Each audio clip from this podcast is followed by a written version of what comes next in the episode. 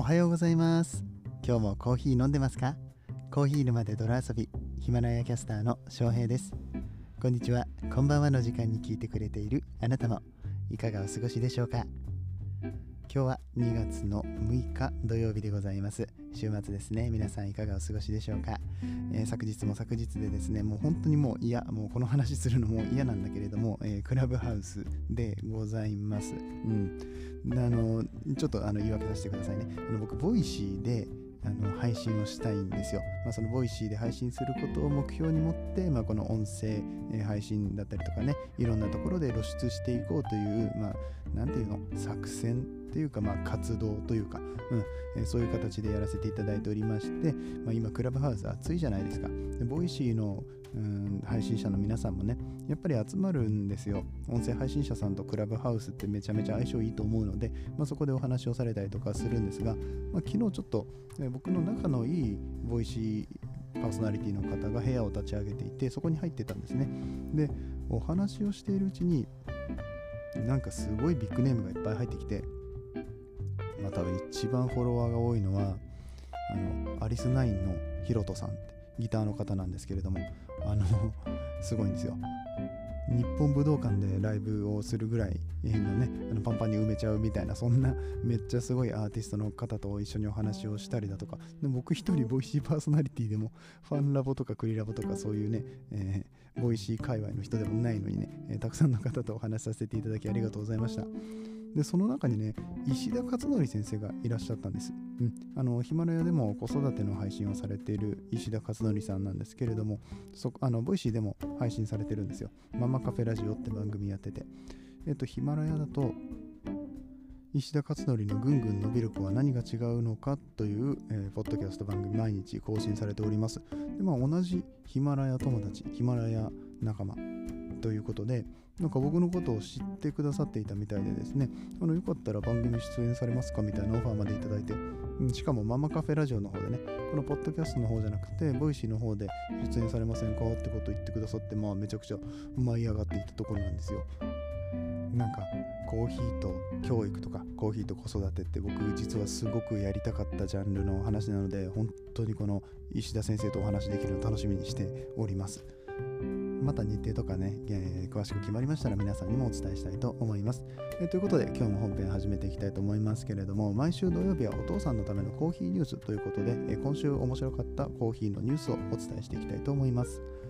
この番組はコーヒーは楽しい、そして時には人生の役に立つというテーマのもとお送りする毎日10分から15分くらいのコーヒー雑談バラエティラジオとなっております。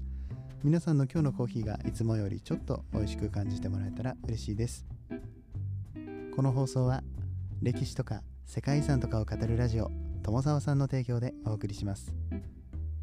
では一つ目のニュースです。コーヒーのスタートアップが作るカフェイン量のコントロールをテーマにしたデカフェの D2C ブランドデカフェ&コ正式発売を開始。ストーリーライン株式会社が展開するデカフェ D2C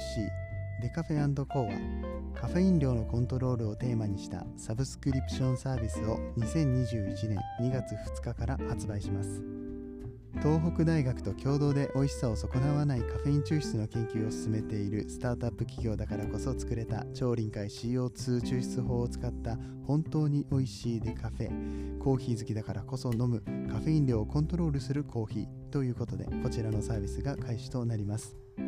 このデカフェ&コという商品ですが、妊娠中、授乳中の方や医師からカフェインを制限されている方、経営者やプログラマーなど集中力を必要とする方のカフェインコントロールに適切な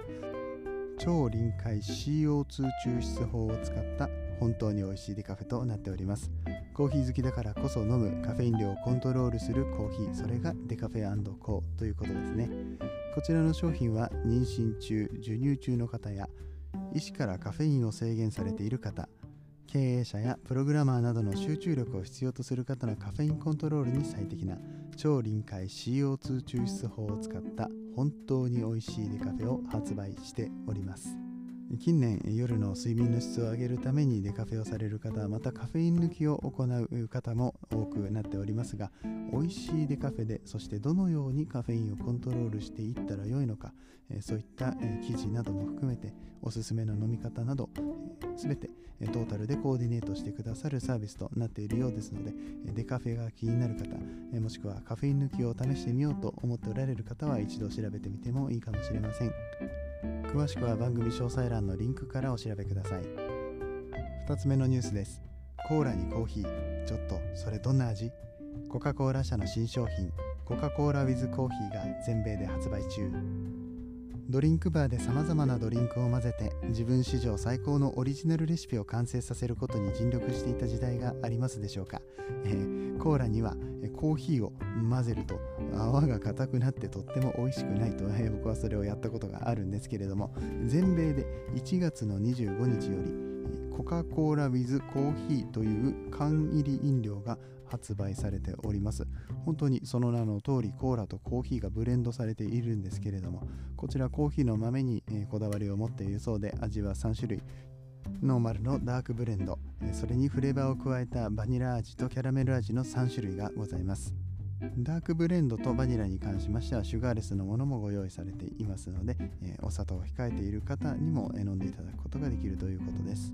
先ほど言ってた僕が学生時代に試してみたコーラとコーヒーっていうのは、そもそもそうやって混ぜて飲むように想定されたものではありませんけれども、今回の発売されたコーラ with コーヒーに関しましては、最初から混ざってるやつはやっぱりそうやって飲んでもらうことを想定してというか、それを売りとして作っているものなので、当然ね美味しくできているんだろうなというふうには思います。というのも、このコーラとコーヒーは割と合うと思っています。コーラってスパイスとカラメルになるので、それとコーヒーは、カフェラテとかであれば基本的に合うかなと思いますので、結構美味しいんじゃないかなって思うけど、北米でしか、販売されていないということなので、あちらで美味しかったっていう評価が上がれば、もしかしたら日本にもやってくるかもしれません。最後のニュースです。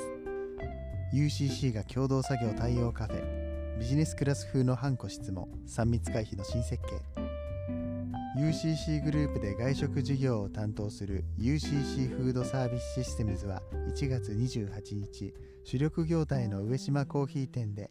コロナ対応として3密が回避できる新設計の店舗、上島コーヒー店虎ノ門店を開業します。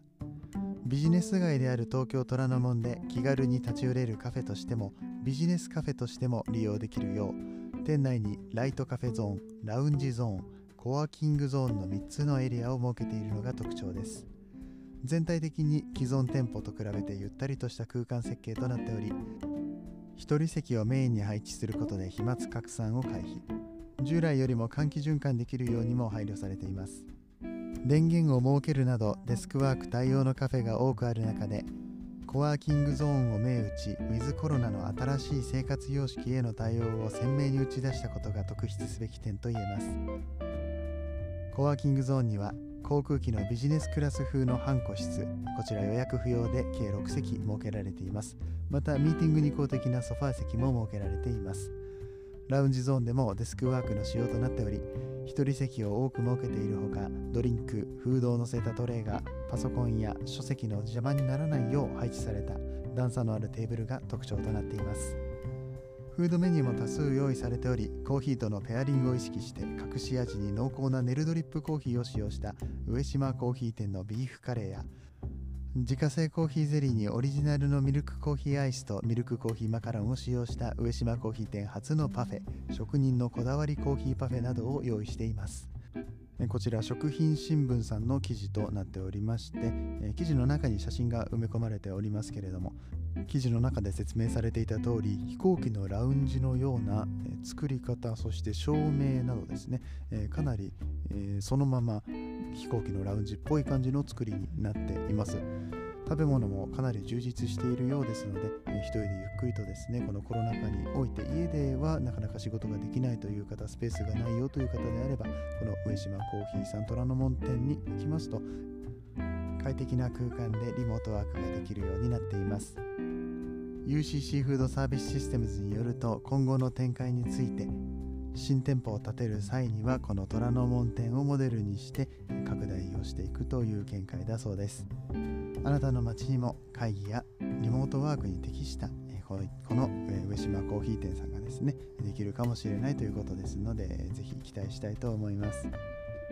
本日のニュースは以上となります。今日の話が役に立った、楽しかったよという方は、番組のシェア、フォロー、いいね、そしてコメントをいただけると嬉しく思います。さて、ここからはコメント返しのコーナーです。ヒマラヤラジオ、コーヒー沼で泥遊びでは、いただいたコメントに声でお返事をしております。パソコンからまた他のアプリからはコメント返しをしておりませんので、ぜひヒマラヤのアプリをスマホにダウンロードしてお聞きいただけると嬉しく思います。昨日の放送ではインスタグラムで大人気のスタバ系インスタバグラマーさんのご紹介をさせていただきました。この話にコメントをくださったのはまずは K さんです。スタバで注文するときに便利ですね。そう、本当に見せるだけなので、スターバックスの店員さんにも優しい、見やすい仕方で、このスタバの呪文のようなね、カスタマイズのオーダーシートを作ってくださっているのがこのインスタバグラマーゆいさんということです。このまま行くとクラブハウス優先になってしまいますねと、おっしゃってますけれども、クラブハウスに関しましては今やっぱり黎明期で、今一番盛り上がっているんだとか、とにかくこの今1ヶ月後になったらこういった感じでね、つながれる人っていうのはなかなか現れなくなってくるのかななんて思っておりまして、今のうちだけかなと僕は思ってます。正直そんなに夜毎晩遅く起きられるわけじゃないですからね、体のことも気遣いながらも、今だけのこのクラブハウスをどのように活用していくのかっていうのを考えながらいろいろと行動していきたいと思ってます。 K さん、コメントありがとうございます。続きましてはしつぼしの毎日健康ラジオ、ゆうりさんですね。ありがとうございます。スタバ大好きですといただきました。こういうね、スタバ大好きな方、本当にクラブハウスにいっぱいいらっしゃって、スタバで働いてますみたいな経歴を持った方、すごく人気です。ゆうりさんもスタバって名前がついていたら、そこのルームに入るといろいろとスタバのお話が聞けるかもしれません。まだ日程は決まってないんですけれども、さっき石田勝則先生の話をしたばっかりなんですが、スターバックスのある生活、ライスタさんというふうに呼ばれている配信者さん、スタンド FM の方にいらっしゃるんですけれども、この方と一緒にコラボする予定となっております。これもね、まだ未定なんですけれども、近日中という感じになってますので、ぜひお楽しみにといったところでございます。ゆりさん、どうもありがとうございます。最後のコメントはプラネタリウムのココアちゃんです。お兄さん、最近全然プラネタリウムにご来場くださらないなと思ったら、クラブハウスで可愛い女子大生さんとおしゃべりしていたなんてピエンみたいな感じになってますけどはい、何それはあれですか、嫉妬とかなんかそういう感じなんですかね。可愛いんじゃないそれはね、言いますよ、いっぱいクラブハウス行ったらね、女性もたくさんいますし、それは可愛い方も、ね、綺麗な方も、たくさんいらっしゃいますけどね、ココアちゃんだって美人さんじゃないですか。クラブハウスで、しっかりと顔出ししてるの僕知ってるんですからね。はい、そんなココアちゃんはクラブハウスにちょいちょいと、顔を出していますので、ココアちゃんに会いたい、おしゃべりしたいっていう方なんかも、この、クラブハウスに行っていただくと面白いかななんて思います。ココアちゃん、またおしゃべりしましょうね。はい、コメントありがとうございました。ということで本日のところは終わっていきたいと思います。連日なんですけれども、